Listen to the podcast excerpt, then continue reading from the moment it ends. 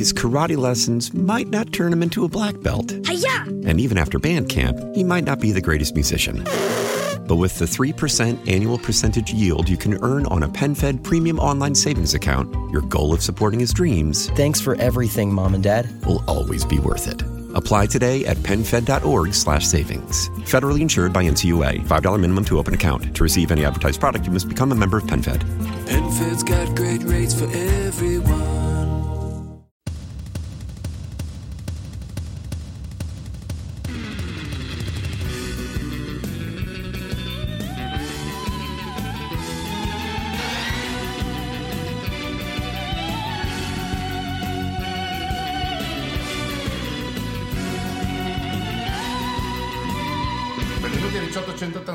183, Ricciotto il cinema dalla parte giusta, di nuovo dalla Fresia Verna, cioè il soggiorno di Aldo Fresia, il conduttore titolare di questo podcast. Sono Matteo Scandolini, la sua eh, eh, spalla comica che si impappina mentre parla. Abbiamo Federica Bordin, la nostra nuova stagista, in prova ancora. e una meravigliosa ospite che è Eleonora Caruso. Ciao Ele. Ciao! Ciao. Aldo, vabbè, dico, eh, abbonate, associatevi a Querti perché Querti ha bisogno dei vostri soldi. Querti.it, andate, ci sono un bellissimo menu di navigazione dove potete trovare tutte le informazioni. Seguiteci sui social at Querticast con la Y, seguiteci su Facebook, seguiteci su iTunes, su Spreaker, sul nostro sito. Lasciateci un sacco di commenti. Grazie per quelli che stanno commentando. Aldo, hai letto gli ultimi commenti? Sono molto buoni. Eh, Eleonora, la- tu- il tuo indirizzo Twitter per la gente che non ti conosce e ti vorrebbe seguire? Signorina Ceppo. Perché sei la figlia... La figlia della signora Ceppo, esatto. E Fede, la tua è at beholfede, beholfede, esatto. con scritto Bill, eh, at Aldo Rodolfo, io sono at Matteo Scandolino. Oggi parliamo di una cosa un po' complessa in un certo senso. Esatto. E siccome Aldo l'idea è tua, io ti inviterei a spiegarla. Sì, tu, tu hai accettato di fare questa Certamente. cosa. Allora, eh, la verità è che è una mm, Ma e puntata... poi, e poi, cioè, nel senso, dove- dobbiamo sforzarci per portarla a casa perché rischia di deragliare. Esatto, è una puntata un po' complessa perché sostanzialmente non parliamo specificamente di un film, ma utilizziamo due film che sono usciti di recente in sala per provare a parlare di un discorso un po' più ampio. I, i film in questione sono Questi giorni e l'estate addosso, mm, cioè il decimo film di Giuseppe Piccioni questi giorni. Devi guardare il microfono, Aldo, il perché... decimo film di Gabriele Muccino. Ma l'hanno fatto apposta, secondo te? No, non l'hanno fatto apposta, è un caso assoluto. E mm, utilizziamo questi film sostanzialmente perché secondo me eh, evidenziano come i nostri cineasti italiani, ma volendo si può estendere il discorso anche altrove, però lo faremo forse soltanto alla fine, mm, sono spia del fatto che i nostri cineasti italiani hanno un po' di fatica a raccontare i giovani, nel senso i giovani di oggi hanno 2016. 2016 Seconda metà degli anni 10. una cosa così, Wow. non i giovani come sono piccoli però sembrano venuti fuori dagli anni Ottanta. Ehm, E dunque abbiamo qui eh, Eleonora perché Eleonora ha scritto un libro che ormai inizia a avere un po' di tempo. Inizia a essere vecchio anche lui, esatto. Esatto. Sono, eh, beh, in realtà sono, essendo uscito verso la fine dell'anno, quando è uscito Mm-hmm. sembrano un po' di più, però sono tre, quasi quattro anni. Ah, tre quasi quattro anni. Il romanzo si intitola Comunque vada non importa, si trova ancora in giro Sì. perché Indiana, l'editore che l'ha pubblicato, eh, ci crede nel nel romanzo, non fa finta che non sia stato scritto, come Cioè, accade cioè. con altri editori. E, e il suo romanzo in realtà è molto più riuscito mh, in termini di, di racconti giovani di quanto non siano riusciti i film di Piccioni e di Muccino. Però facciamo un passo indietro per mh, mettere Volevo dire soltanto che Indiana non sponsorizza questa puntata. No, esatto, neanche Eleonora. Ma dove?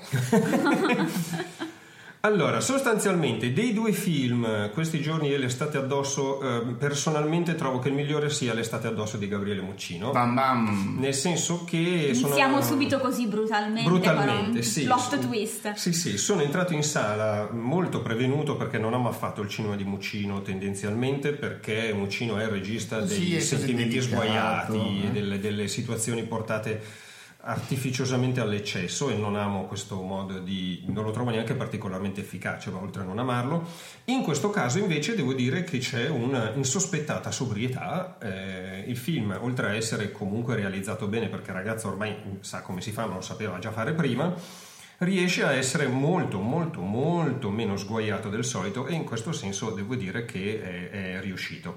Questi giorni invece è un film che è un po' deboluccio dal punto di vista narrativo e che fa finta di non essere deboluccio infilando tutta una serie di leziosità d'autore Ah. che però sono lì in quanto tali non figli di un discorso narrativo e formale, ma perché adesso faccio una cosa che non ti aspetti e che comunque ha quel taglio d'autore che può essere la rottura della quarta parete come mille altre cose.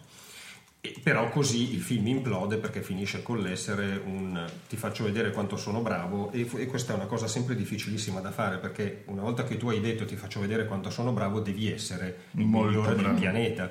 Allora continui a essere una persona, persona, dal mio punto di vista eticamente discutibile, ma sei veramente bravo. Se invece dopo aver detto ti dimostro quanto sono bravo non sei neanche paragonabile a Kurosawa o Orson Welles, allora secondo me crolli miseramente. Detto ciò, entrambi i film mettono al centro i giovani, questa categoria complicata da definire, l'estate addosso. Ma che Elio ha sintetizzato in una canzone meravigliosa che è Noi siamo i giovani con i blue jeans. Esatto. Assolutamente. L'estate addosso mette al centro della na- narrazione dei diciottenni, questi giorni mette al centro dei 22-23 anni circa. Entrambi fotografano i loro giovani durante un viaggio che cambia le loro vite per sempre. Nel caso di questi giorni il viaggio è in auto verso Belgrado, nel caso di l'estate addosso il viaggio è prima a San Francisco e poi a Cuba. Entrambi i film hanno due cose che li caratterizzano. La prima cosa che li caratterizzano è che sono esattamente l'opposto di quello che fa Richard Linklater. Perché se pensiamo, ne abbiamo parlato un sacco di volte di Richard Linklater nel corso dei nostri ricciotto, ma se pensiamo alla trilogia dei Before, per cui prima dell'alba, prima del tramonto e Before Midnight, se pensiamo a Boyhood o se pensiamo anche a Tutti vogliono qualcosa, l'impressione che noi spettatori ricaviamo da questo tipo di cinema è che la storia, più che essere raccontata, è stata ospitata, nel senso che hai come l'impressione che ti venga offerto uno squarcio di vita eh, che tu hai potuto osservare da una posizione chiaramente privilegiata, ma eh, senza che questo squarcio di vita fosse costruito a tuo vantaggio di spettatore.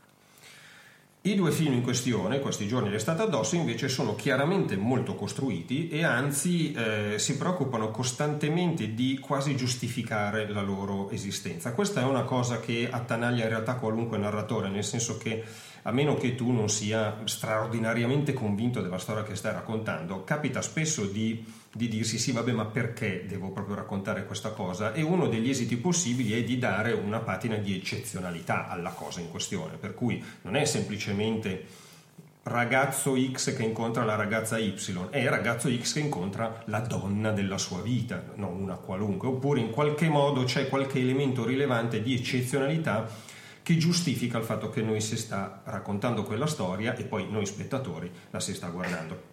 Qui però soprattutto questi giorni esagera perché infila una quantità di cose, veramente abbiamo, è uno spoiler ma chi se ne frega, ma abbiamo eh, i tumori, le gravidanze inattese e non si capisce bene se indesiderate o meno, manca soltanto che arrivi l'invasione dei cinesi e poi abbiamo veramente avuto tutto quanto c'è un'ansia di bulimia narrativa che posiziona questi due film dall'altro capo rispetto alla logica di Linklater. Ora, di per sé, per chiarirci, il fatto di raccontare un momento eccezionale di una vita non è un difetto, perché Veloce come il vento, sempre per rimanere in Italia, però in questo caso con un gran film, racconta un evento eccezionale, perché ancora abbiamo a che fare con una giovane, perché ha 17 anni, quando la incontriamo per la prima volta nel film, che però corre i campionati di auto sportive, non dico se vince o non vince cosa fa, però insomma è chiaramente una, una, vita fuori dalla norma. Il problema è che questo essere fuori dalla norma deve in qualche modo emergere naturalmente dal personaggio e non essere invece imposto ai personaggi a giustificazione della loro esistenza.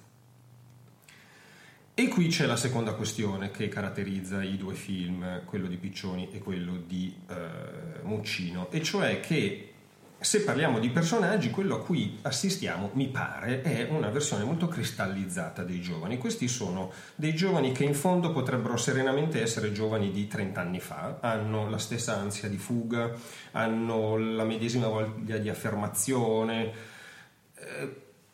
L'unico elemento in fondo che potrebbe non farli sembrare dei protagonisti di un film di 30 anni fa è che eh, abbiamo l'omosessualità. Incredibile ma vero, nel 2016 i giovani possono anche essere omosessuali, ma questa cosa di per sé non è sufficiente perché eh, se proprio vuoi parlare di giovani e se proprio vuoi farlo nel 2016 e l'intenzione dichiarata dai registi e i loro film è assolutamente in quella cosa lì, perché puoi serenamente non parlare di giovani, puoi parlare, fai, fai Independence Day, gli alieni invadono la Terra, voglio dire, fai alla ricerca di Dory, cioè un pesce smemorato improvvisamente si ricorda di avere i genitori. Se però parli di giovani, li metti in questi anni, dichiari questa cosa, lo fai coerentemente, allora il problema che sorge è che questi giovani devono essere figli degli anni in cui vivono. E non è semplicemente un problema di avere il telefono intelligente che fa i video, è un problema di riferimenti culturali, è un problema di prospettive, di come stai al mondo, di che tipo di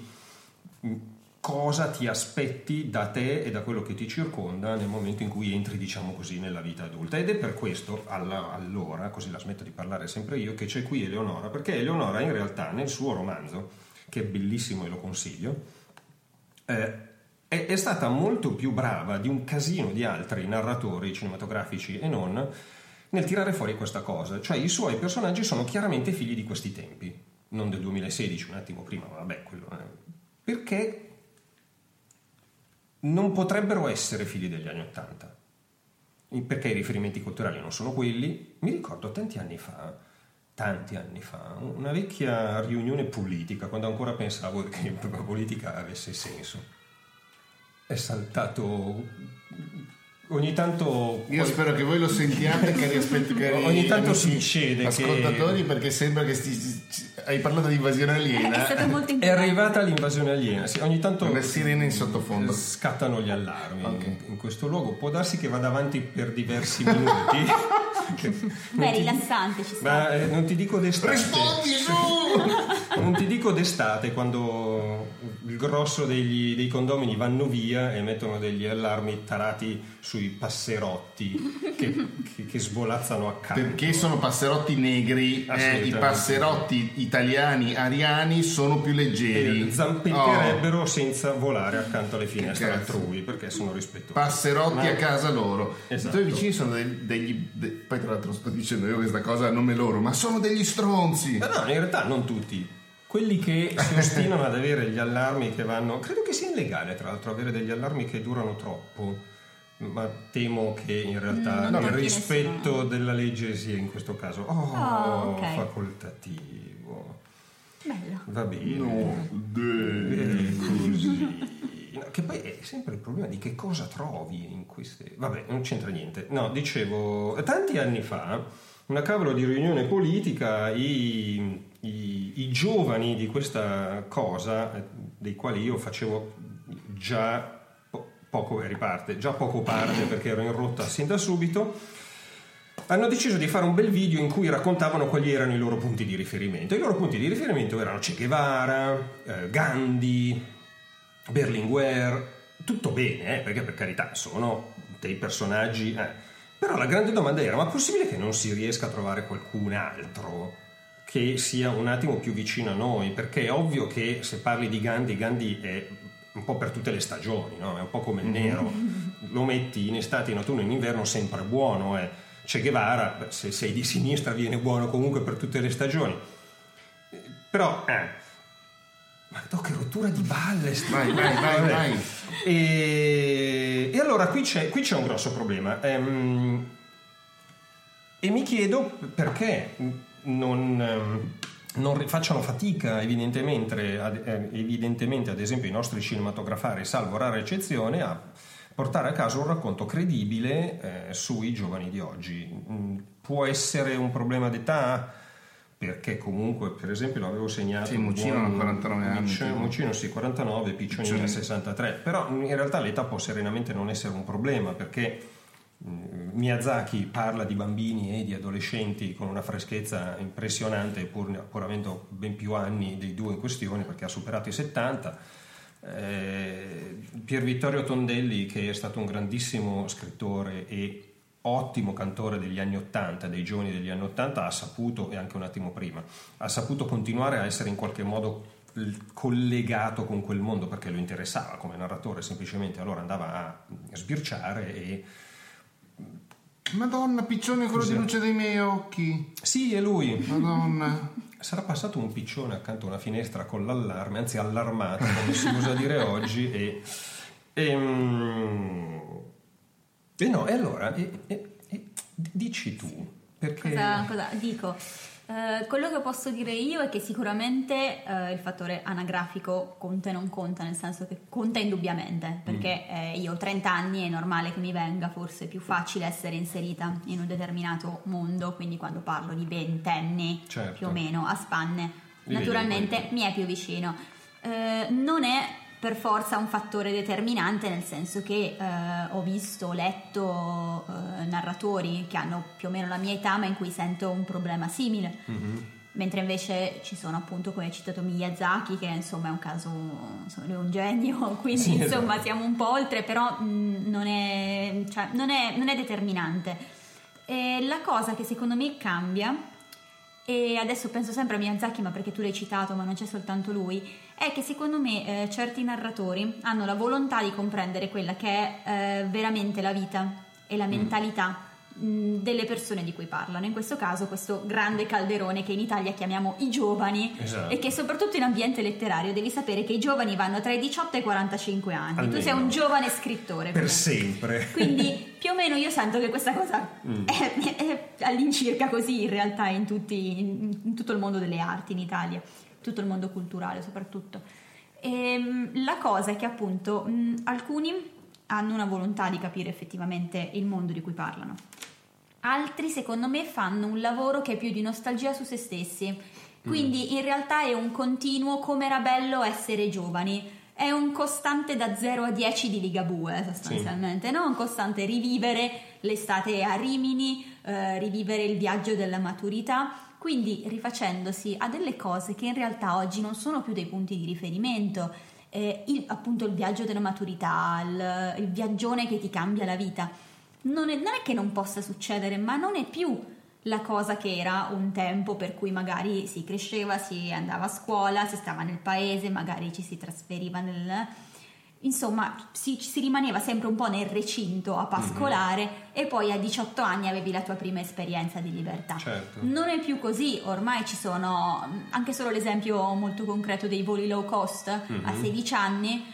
La mamma, compleanno non te lo regala 80 euro di volo per andare a Londra, cioè non è più una cosa così determinante, non è più una cosa, non è, non è più una cosa appunto, cioè non, Certo.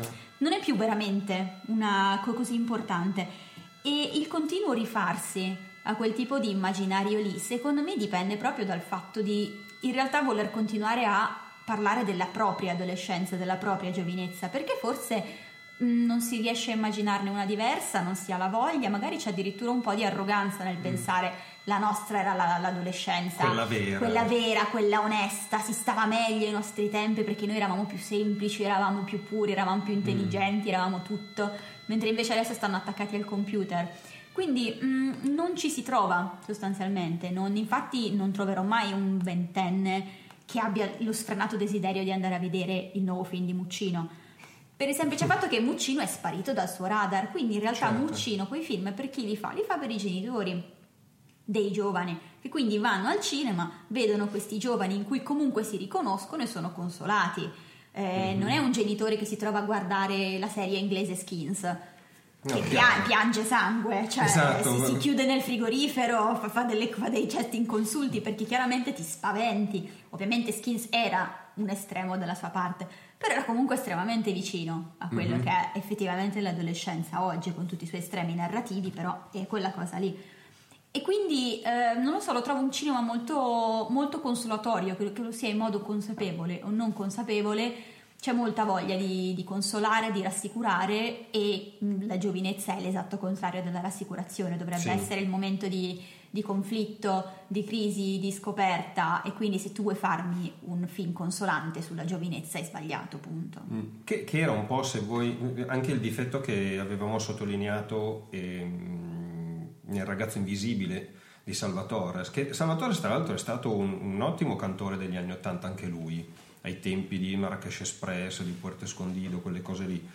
E però il suo adolescente oggi è un adolescente appunto consolatorio che nel momento in cui può diventare invisibile e si rende conto di poterlo fare, alla fine non fa delle marachelle come le farebbe il vecchio Pierino che per dire faceva un buco nel muro del bagno delle ragazze Per sbirciarle certo. in reggiseno non, non è un personaggio è uno che guardi dall'alto verso il basso con la consapevolezza dell'uomo adulto o della donna adulta e dici sì lo so è così però sicuramente tu non sarai quello che mi ribalterà la vita da capo a piedi perché improvvisamente i valori non sono più quelli No, beh, sicuramente fa tanto e quello purtroppo credo che sia parzialmente insanabile. Il fatto che noi non abbiamo cambiato solo riferimenti culturali, quello succede in tutte le generazioni, non è una novità.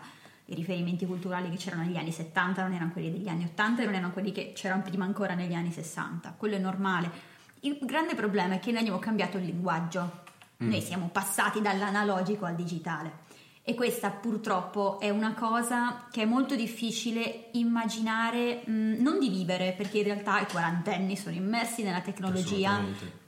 Forse di più di quanto non lo siano i millennials, sto anche facendo le virgolette le virgolette con le dita.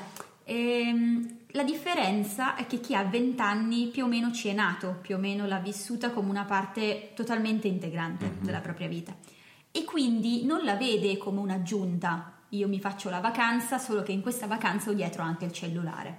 La vede come una cosa che fa parte eh, e appunto è integrante della sua vita, che ha fatto parte della sua crescita. Lui ha fatto delle esperienze. Mm, Internet, tu hai fatto delle esperienze su internet, hai conosciuto delle persone, hai instaurato dei rapporti importanti, eh, hai fatto tutto un percorso che è precluso comunque alla generazione precedente, perché è una cosa mh, che si vive sempre ancora o con curiosità o con antagonismo, quell'aspetto lì, quindi non so, mi viene in mente ultimamente che purtroppo è una novità, ma se ne parla spesso, cyberbullismo, tutte queste cose qui. Eh, e c'è sempre questa cosa del dare la colpa alla rete.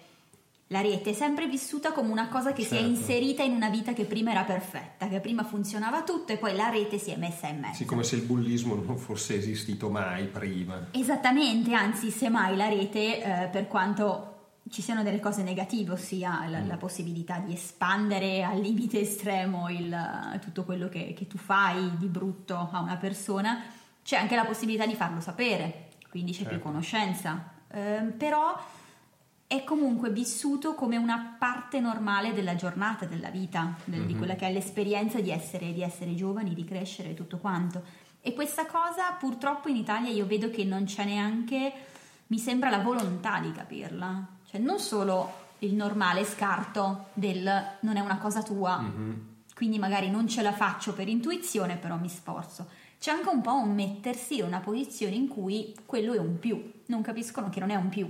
Certo.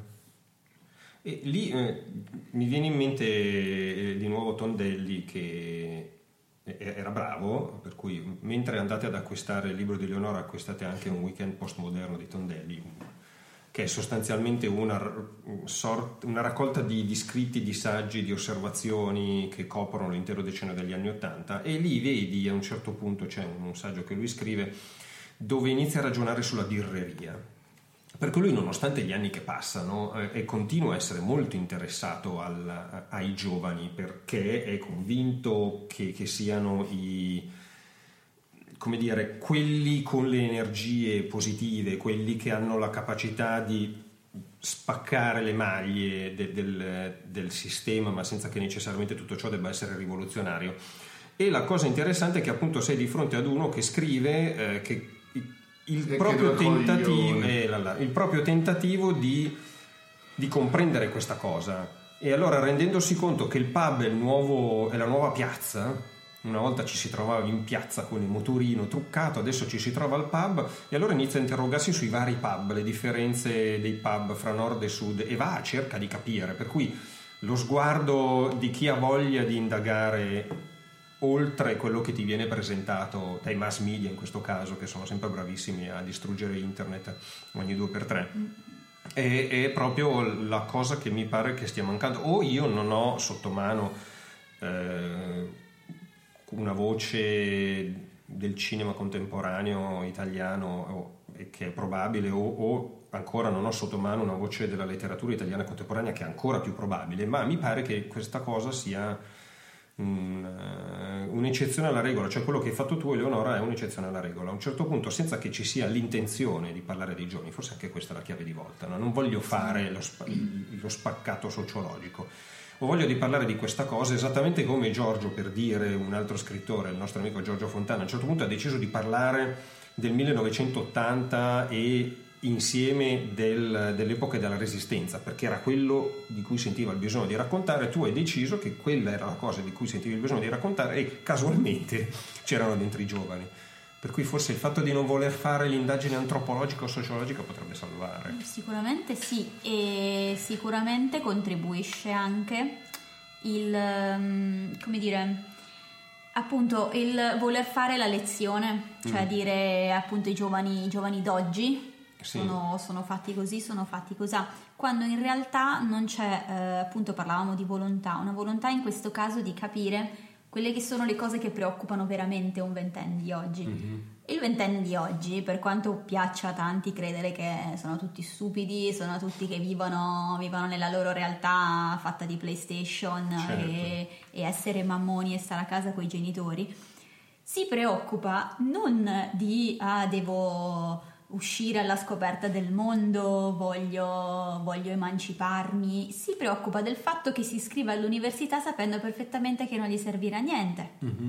Eh, si preoccupa del fatto che se esce parla solo ed esclusivamente con persone che dicono ma cosa fai? Stai lavorando in questo periodo? Eh sì ma c'è il contratto eh, Eh. tre mesi. Eh, quelle sono tutte cose che pesano sul modo di pensare di una persona non soltanto mh, nel discorso quindi tu mi vuoi fare il sociale mi metti il dialoghetto sul lavoro e sul fatto che manca il lavoro. Quella è un'altra cosa. È proprio una questione di mh, costruzione della mentalità, cioè come può vivere un ventenne che negli anni Ottanta gli dicevano che aveva il mondo da spaccare praticamente, poteva raggiungere tutto quello che voleva. Oggi un ventenne gli dicono guarda, accontentati, vedi un po' tu, Esatto. insomma, il ministro ha appena chiesto di lavorare gratis ai suoi opuscoli per il Fertility Per Day. Eh, cioè sembra di voler fare politica a tutti i costi, non è politica a tutti i costi, è capire qual è il tipo di mentalità Mhm. che possono avere delle persone giovani oggi. E se non c'è la volontà di capire a fondo questa mentalità, tu cosa puoi fare? Puoi fare soltanto delle, delle macchiette, dei, una marcord di quella che era la- l'adolescenza ai tuoi tempi, perché non vuoi entrare in quelle che sono le problematiche reali Mhm. di oggi. E il- da questo punto di vista è molto significativo il finale del film di, di Muccino, dove dopo questa straordinaria estate che finalmente ha cambiato le vite di tutti coloro che l'hanno vissuta assieme, il nostro protagonista si iscrive all'università a fare veterinaria e il suo, il suo commento è che effettivamente gli piace perché il suo problema era devo trovare qualcosa che mi piace fare nella vita e quando lo trova è felice e contento e finisce il film che è l'esatto opposto di quello che dicevi tu perché lì invece iniziano i problemi per carità studia veterinaria studia sì, quello che problema- vuoi però non è quello Il problema punto. attualmente è io faccio quello che voglio, però Mm. poi cosa succede Esatto. dopo? E- è proprio questa incertezza, cioè proprio eh, la parola chiave credo che sia quella, proprio Sì. l'incertezza con cui tu cresci, perché ci cresci, diventa una parte di te e quella cosa lì non la puoi simulare mettendoci la battuta così che addrizza il film. Mm-hmm. Eh, ci devi credere, devi scrivere dei personaggi che vivano in quella cosa lì. Eh, sì. Secondo me una, una cosa molto interessante da notare, per esempio, è che molti dei successi destinati, proprio anche cinematografici, destinati agli adolescenti, ma ai giovani adulti in generale, mi viene in mente, non so, Hunger Games, per andare proprio sul mainstream più totale, quindi senza andare a, a voler trovare la roba d'autore. Eh, la cosa che colpiscono nel segno, veramente, è l'enorme senso di mh, abbandono a se stessi che provano i giovani. Mm. Quindi cos'è? Prendi questi giovanotti, li butti nell'arena a scannarsi a vicenda perché gli adulti hanno deciso così.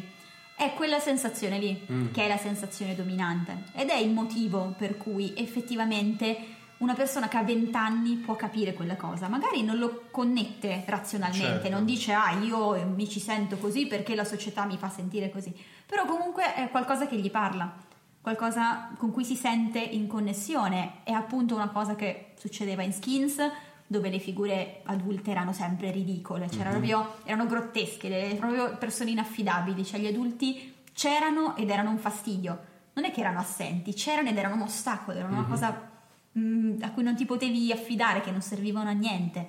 E, mh, mi viene in mente anche eh, in- l'altro successo grosso che c'è stato, quello di Green, Colpa delle Stelle, che è andato molto bene anche il film. Non ho opinioni cinematografiche a riguardo, però c'era sempre questa sensazione di siamo giovani, siamo solo noi, siamo da soli. Certo. Cioè non possiamo veramente fidarci di nessuno.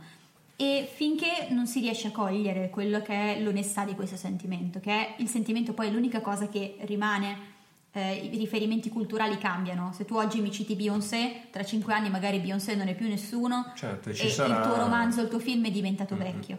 Però se la sensazione, l'emozione da cui è nato, quindi tu hai capito quella cosa, lo farà restare attuale perché rimarrà, rimarrà onesta. Io penso che finché non c'è la volontà di capire questa cosa qui, non si riuscirà mai a fare niente di credibile. Se posso portare un'esperienza personale, io non, non ho 40 anni, però sette, sette anni fa, quindi non avevo neanche ancora 20 30 anni in realtà, eh, fino a sette anni fa io pensavo che quelli venuti un po' dopo di me fossero bene o male tutti dei coglionacci.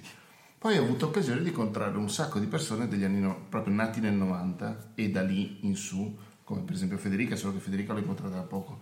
E mi è cambiata la percezione, ho detto sì, ci sono coglionacci, ma Dio buono, c'erano coglionacci anche Eh, nella generazione mia. E, e- e- Ci sono coglionacci di 50 e 60 anni. assolutamente, di 10, cioè Milioni, non, non- non- non- non- non è una massa uniforme di cose. Molto probabilmente questi che fanno sti film qua o sti libri qui non ci parlano con, con i giovinetti. E se ci parlano cercano comunque di ridu- non di capirli, non di far parlare loro, ma di metterli in relazione con se stessi. Il problema è che se hai 50 anni, cioè Certo, di, di metterli nello schema Se ti poni in una situazione in cui tu mh, comunque giudichi una persona più giovane, è ovvio che la trovi più ingenua. Uno Esatto. spera che la trovi più ingenua, perché sennò vuol dire che c'è Eh no, qualcosa certo. di sbagliato in te, oppure, non sei, nel giovane. oppure sei Federica. Ecco. Ecco, evviva Federica. Però questo, questo discorso in realtà che, che faceva Eleonora eh, è una palla al balzo clamorosa perché a proposito di mm, Hunger Games. Hunger Games, esatto, eh, che condivide in fondo la, la stessa sorte dell'altra grande saga young ad- young adult che è Harry Potter, dove, ok, lì c'è nel protagonista c'è un problema che i genitori sono morti, ma non è quello tanto, è che spesse volte l'impressione è che i professori, gli adulti mettano gli alunni in condizioni di pericolo anche notevolissimo, che quest- il, il torneo Sì. dei tre calici, come diavolo si chiama? No, No, è, eh, è- è il- è quello nel... Non sono una fan di Harry Potter. mi i- spiace. Esatto, Il è quarto quello nel- libro. È quello nel quarto, Quarto libro, libro. Sì, il fuoco. dove le prove che devono superare sti ragazzini, perché sono degli alunni, sono mortali potenzialmente. no? E, e non è che ci sia l'adulto lì pronto, è sempre una roba che devono smazzarsi fra di loro. Questo è, è molto Tant'è vero. che è una cosa che appartiene a, a tutto quello che è eh, la cultura anime, comunque giapponese, quindi torniamo a Miyazaki e tutto. Mhm. O da più tempo, esatto, e da più tempo, diciamo da una quindicina d'anni, ma perché in realtà in Giappone si sono manifestate prima che da noi delle problematiche che oggi sentiamo noi, Mhm. quindi la disconnessione uno dall'altro, eh, la fatica di trovare delle risposte eh, in quello che una volta era il tessuto sociale. Quindi in realtà non hanno fatto che preventivare, tant'è che Hunger Games, per quanto l'autrice lo neghi, è sostanzialmente Battle Royale un po' più all'acqua di rose. Battle Royale è molto più vecchio di quello che è Hunger Games. Però alla fine era sempre quella cosa lì, il governo che prende questi ragazzini e li mette letteralmente ad ammazzarsi. Mm, è proprio una- un, un sentimento questo, cioè dell'essere eh, abbandonati. Infatti, se ci pensi, Veloce come il vento è un bellissimo film e lei è molto credibile mm, come adolescente perché eh, è comunque pensata come un adolescente ma è messa in un ruolo di iperresponsabilità. Sì. È iperresponsabilizzata attorno a lei, la storia è tutta su di lei che eh, deve dire svegliati fuori o vattene via al fratello Certo. perché mi stai dando fastidio, mi stai impedendo di fare quello che dovrei e già quello che devo è troppo per la mia età. Mhm. Eh, c'è una grande comprensione di questo, io penso che tutte le persone giovani si sentano così.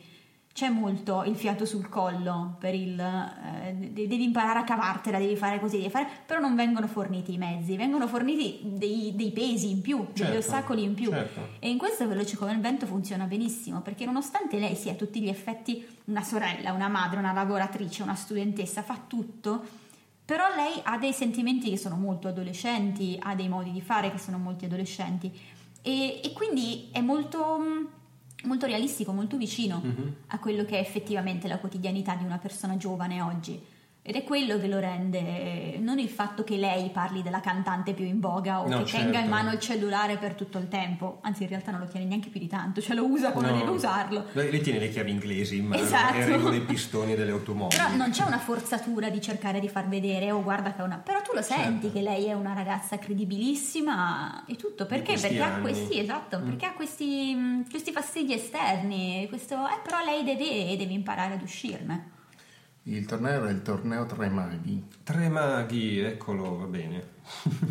Cosa abbiamo trovato? Va bene. E, mm, e basta. Quindi che cazzo dobbiamo leggere? Secondo te, Leonora? Cosa dovete leggere? A parte il suo libro. A parte il tuo libro, nel senso, c'hai così su due piedi, non, non ce l'avevamo preparata, quindi se non ti viene in mente niente non ti preoccupare. Ma Eh, ti a me vengono in mente solo fumetti che vabbè, siano fumetti eccezionali. eh, allora, di recente è uscita una. tutto ad ACI.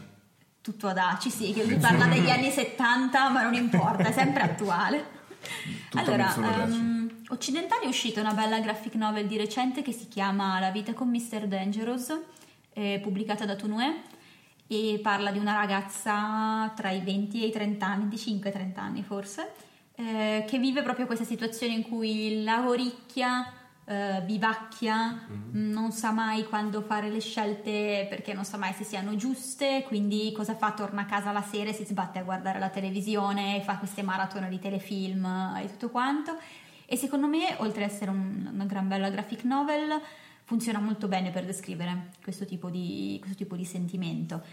E poi per invece quanto riguarda appunto i giapponesi che come sai io li amo e soprattutto credo che siano veramente mh, pionieri in questo nel parlare di queste cose, eh, c'è tutto Inyo Asano eh, che è questo mangaka eccezionale, lui è piuttosto giovane per la insomma 35 anni adesso.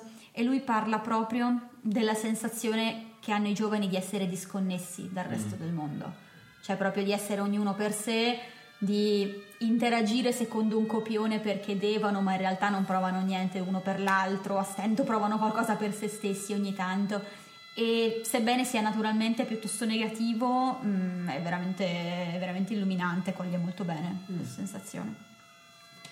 Scusate che tra l'altro qua abbiamo un esemplare della generazione in questione. Tu hai qualcosa da dire, Federica? Io sono abbastanza d'accordo con tutto quello che è stato E detto. poi la, la cosa assurda, scusa se ti interrompo, è che lei inizia già a essere potenzialmente vecchia per una parte dei cosiddetti giovani, Beh. perché 23 è vero anni. che andiamo sempre fino ai Sì, 50 a essere giovani, però in realtà il mondo di un diciottenne è tutto un altro pianeta rispetto al mondo di una 23enne. Sì, caspita, è vero. Io a- riguardo a fumetti, graphic novel, cose del genere, ah, mi, sono, mi sono molto ritrovata ah, leggendo Ghost World di Close. Eh, per il semplice motivo è che è una cosa che, mm, che è ritornata anche nei vostri discorsi, in cui appunto mi sono ritrovata eh, per il semplice motivo che mm, non è una, una graphic novel di formazione, eh, che è una cosa importante secondo me eh, per, non voglio dire per un giovane, per me che ho 23 anni, mettiamola così, eh, non- mh, più che il bisogno che probabilmente c'è nei film, anche penso, l'ult- no, non ho visto l'ultimo film di Muccino, però in ogni caso penso quei, niente.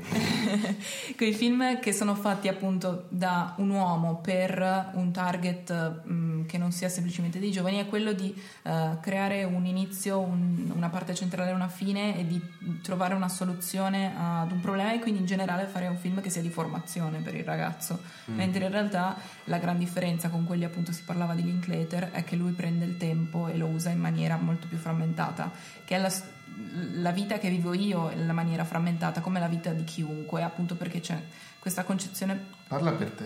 Eh? la mia vita è una narrazione perfetta. ecco Matteo Ma è beato te- connesso con tutto, beato te, tecnologicamente Matteo. e non. quello. Beato Era te. così per riprendere un termine. E, mm, e quindi il, il fatto che, sia, eh, che ci sia questa frammentazione, che penso sia normale per qualsiasi essere umano, ma che sia più, più specifica per una persona che può avere la mia età, che, che si trova a guardare avanti e non sapere che cosa si ritrova per cose mm, semplicemente perché magari non ha un lavoro, ma come tutti non ce l'avevano, devono trovarlo, devono capire cosa vogliono fare della loro vita. Eh, una, una graphic novel come Ghost World in cui ci sono le ragazze che escono dal, dal college e devono decidere se lavorare o se andarsene o se capire cosa fare. Le donne non devono lavorare. Dobbiamo far figli a proposito Esatto, di stare in famiglie. cucina. Perché ci pensa allo stipendio del loro uomo Sì. a bastare per tutta la famiglia. No, Fabbrichetta, la fabbrichetta. Tra l'altro Ghost World somiglia per certe cose a una classicone che era Daria di MTV. Esatto, Oh, sì. Che era esatto. proprio invece un esempio pazzesco di quello che era essere giovani in quegli anni lì. Cioè, non l'ho proprio- mai sopportato. eh, però era effettivamente era quella cosa lì, cioè che ti piacesse o non ti piacesse, se tu lo guardi eh, ade- anche solo adesso non ti riconosci più, cioè alcune cose le riconosci, però non è più una cosa che potrebbe essere scritta adesso, era una cosa che aveva senso in quel momento lì perché c'era quel tipo di eh, cultura alternativa perché c'era una cultura alternativa negli anni se- mm, se- 70, ciao, negli anni 90, mentre invece adesso è, è molto diverso, è tutto molto più mescolato, non c'è veramente una divisione, non c'è più Vero. quella divisione tra i fighi e gli alternativi, ormai i figli sono alternativi, è tutto, è tutto un È insieme. tutto un misturone. Esatto, e quindi sì, anche quello era un esempio, non era scritto da persone che avevano 18 anni, 20 anni, però era un esempio lampante di come una persona che è più grande può scendere a livello dei ventenni e capire effettivamente come vivono. Esatto. E in generale comunque in più o meno tutti gli esempi che sono stati fatti, un fattore molto importante è quello della malinconia nei confronti sia di- del, del mondo presente, sia una specie di speranza però triste nei confronti del futuro, che è una cosa che, in cui io mi, mi- mi sento quando vedo sia film anche mh, se se si può parlare di, al- di altre cose come ad esempio musica o cose simili. Eh, nel momento in cui tu ti ritrovi di fronte a un prodotto che per, per prima cosa ti dice ti capisco allora mh, ti capisco a livello posso, mh, posso- possiamo tipo batterci la spalla assieme e, e fare due lacrime però poi vedere un attimo come risolvere la situazione. Quello è la prima è la, la cosa importante per, per portare me stessa dentro a, a qualcosa che vuole parlare a me da giovane. Mm, anche a cose universali, ma in particolare una cosa del genere, sempre tornando a Linklater, l'ultimo film come anche semplicemente Slacker, il primo film che aveva fatto, sono tutte scenette interconnesse e bastano due minuti per, per, eh, per far capire allo spettatore so di cosa stai parlando, cioè so chi sei, anche se Slacker comunque è degli anni 90, però come, come diceva come si diceva prima, era, eh, non è una, una questione di, di anni 80, anni 90, anni 2000, è una questione proprio di sentimento, di quello che ci sta dietro. E quindi sì, in generale sono molto d'accordo e per quanto riguarda appunto i film è anche tutta una questione di, di target purtroppo, immagino, anche semplicemente per il fatto io eh, gli ultimi due film, due o tre o quattro film di Muccino comunque eh, parlano sempre del rapporto fra i genitori e, i figli, quindi penso che automaticamente anche questo non si distacchi tanto No, dall'idea. questo in realtà i genitori di fatto non ci sono qui. Però uno sguardo Però, paterno. esatto, Esatto, però uno sguardo esatto. assolutamente, cioè non ci sono nel senso che è la vacanza che fai da solo dove ti allontani da. Esatto. Mm, però poi torni all'ovile, diciamo, non è eh, vivo in un'assenza costante e vabbè, incidentalmente sono anche a Cuba, che è una Ecco, cosa un attimo diversa. Va bene, io direi che... Assolutamente sì, sì, lo scopo della puntata Tu- non tu era arrivare... Tu ti senti? Ma mi sento pieno di domande e, e desideroso che i nostri cineasti, i nostri narratori provino a guardare un po' più da vicino l'universo perché A mi interessa, B trovo che sia molto fertile, molto interessante C è il loro dannato lavoro, cioè da non narratore, perché io non lo sono, eh, adoro chi riesce a trovare il modo di aprirmi la finestra su un mondo che non mi appartiene ma che comunque trovo interessante. E dunque quando poi non, non- non c'è un- o, o ci si adagia su un già visto, un preconfezionato, un po' mi dispiace. Quando al telefono stavamo accennando a questa puntata tu e io, facevamo Sì. un ragionamento... Caos, esatto. Facevamo un ragionamento su, almeno forse l'ho fatto io, non mi ricordo, su Smetto quando voglio, che è un bel film. Smetto quando voglio, sì. Diretto da un relativamente giovane, nel senso che è, Sì. più vicino a Sydney, sì. Sidney Sibilla, però tutto sommato togli il discorso dei precari nell'università, che forse è la cosa che rappresenta di più i giovani, per quanto ormai arrivi a 40 anni precari in università, eh, la crisi io mi- è nel primo disco di Fossati, cos'è del 78-79, la, la terza canzone è La crisi, cioè eh, sono 50 anni che questo paese è in crisi, togli i ricercatori, ci metti qualcos'altro, bene o male, forse non, Sì, ma è per- poco calato nel, cioè è calato nel presente in quanto storia universale, ma potrebbe essere sta- ambientato negli anni 80, negli anni Beh, 90. lì eh, eme- beh, intanto mh, la volontà prima era È raccontare quella storia divertente. No, esatto, utilizzare quella cosa come scamotage per far ridere. Poi sì, effettivamente la precarietà del ricercatore, che non è una cosa di oggi, però è, è vissuta in un modo che è un po' universale, almeno una quarantina d'anni. Ci sono dei giovani che cercano di arrabattarsi nel prossimo, nel nuovo film di Ken Loach eh, che uscirà fra un po' e dedicheremo una puntata. Rischia di essere un comizio politico dall'inizio alla fine. Il film o la puntata? No, io, perché è una roba. La, la prima cosa che ho fatto, tornato in casa dopo aver visto quel film, è recuperare il vecchio pamphlet Indignatevi. Chiariamoci subito su che cosa tira fuori quel film.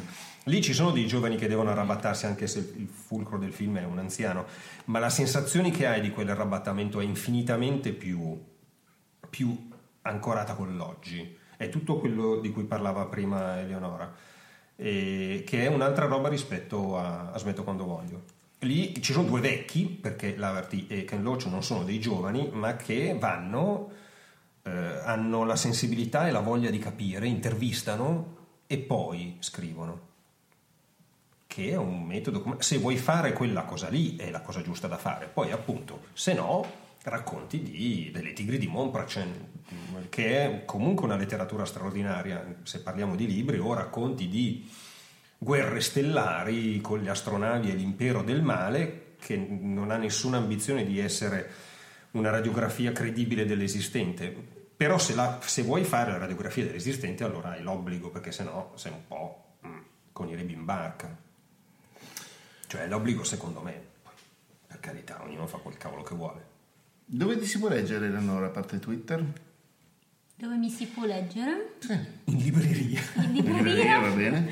Sì, anche perché quando io sono uscita con il libro parlavano tutti di questa fantomatica blogger 26enne. Io non ho mai tenuto un blog, cioè No, ce ce l'avevo, l'avevi, ce ce l'avevo e ci scrivevo una volta al mese per dire due scemenze, quindi non ho mai avuto un devi, blog. devi, devi riassumere tutto a qualcosa di In complessivo. compenso, per esempio, scrivo a pianta stabile su Wired, quindi se uno si aggiorna Wired, quasi tutti i giorni c'è qualcosa di mio. Molto bene, hai detto poi con questo, con questo, Eh? questo tono un po' spocchia. Noi ci sentiamo beh, domani, mh, per voi che ascoltate mh, la puntata, puntata. oggi mercoledì, ma non è mercoledì per noi, ma comunque lasciamo perdere. Eh, at Querticast eh, su Twitter, poi cercateci su Facebook, lasciateci delle recensioni su iTunes, associatevi, ascoltateci su Spreaker, lasciate i commenti eventualmente su Spreaker, eh, contattateci per darci consigli, suggerimenti eh, critiche ben accette. Diteci se dobbiamo tenere la stagista perché ancora non lo sappiamo. Guarda che stai, stai gettando una giovane da sola e isolata in un contesto di responsabilità enorme. Esatto. Cioè, Ma per riprendere il scusa, qual è il discorso, con- contesto di responsabilità enorme? Gestire cioè questa- questo podcast. Da solo un cazzo ci siamo ancora Scusa, eh. e, e basta, andate a vedere bei film come sempre. Ciao. Ciao ciao. Ciao!